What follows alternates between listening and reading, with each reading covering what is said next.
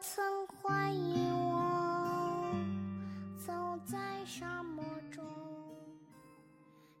亲爱的，大朋友、小朋友，欢迎大家收听大海哥哥讲故事。今天呢，大海哥哥继续给大家讲拖拖拉拉国御用土豆大师傅的故事。这本书的作者呢是陈梦米，张文琪绘画，宗奖策划，由海豚出版社出版。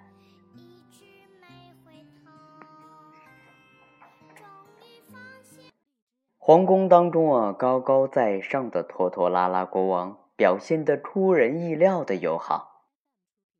欢迎你来到拖拖拉拉国，像云朵一样白的小姑娘。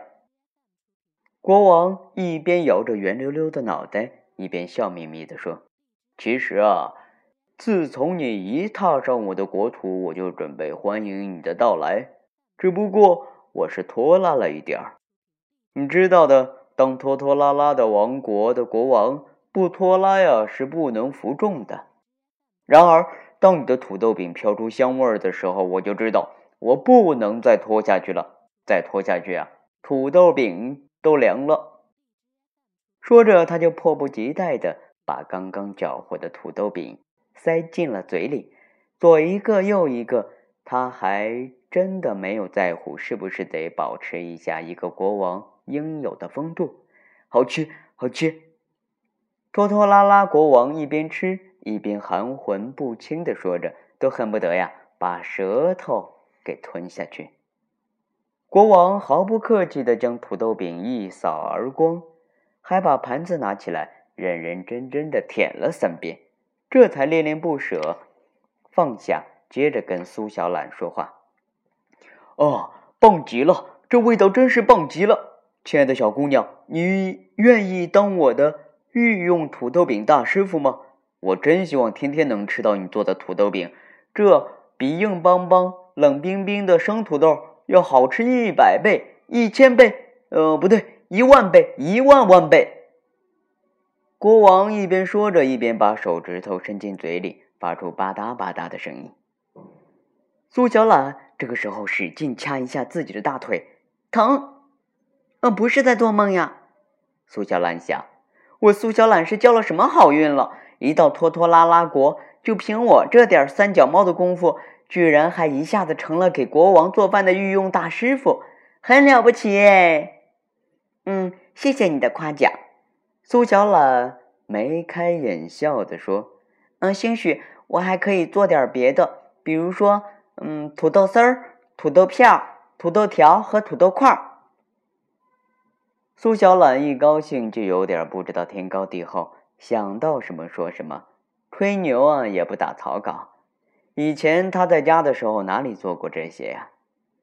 好，那我就正式任命你为御用土豆大师傅。国王满意的点点头，手一挥：“你现在可以下去为我准备土豆大餐了。”啊，等等，尊贵的国王陛下！苏小懒叫了起来。还有什么事吗？嗯，这个嘛，虽然得到了你的任命是一件无上的光荣，但是我想我们还没有谈酬劳哎。苏小懒只是有点懒，但他绝对不糊涂。他知道，当一个国王需要你的时候，而且看起来他的心情还不错，正是谈条件的大好时机。这当然没问题，拖拖拉拉国王爽快的答应。每周啊，一百金币，十颗珍珠，一颗钻石，怎么样啊，小姑娘？这薪水差一点就跟我的丞相一样了。如果你做得好，抓牢了我的胃，我还会重重赏赐你。苏小懒眼珠转了转，点头同意。这条件听起来真是相当的丰厚啊。不过他还是不失时机的加上了一句。嗯，那我可不可以再要一位助手？我希望我的朋友虫虫能进王宫来帮助我。绝对没问题，待会儿我就派人去找。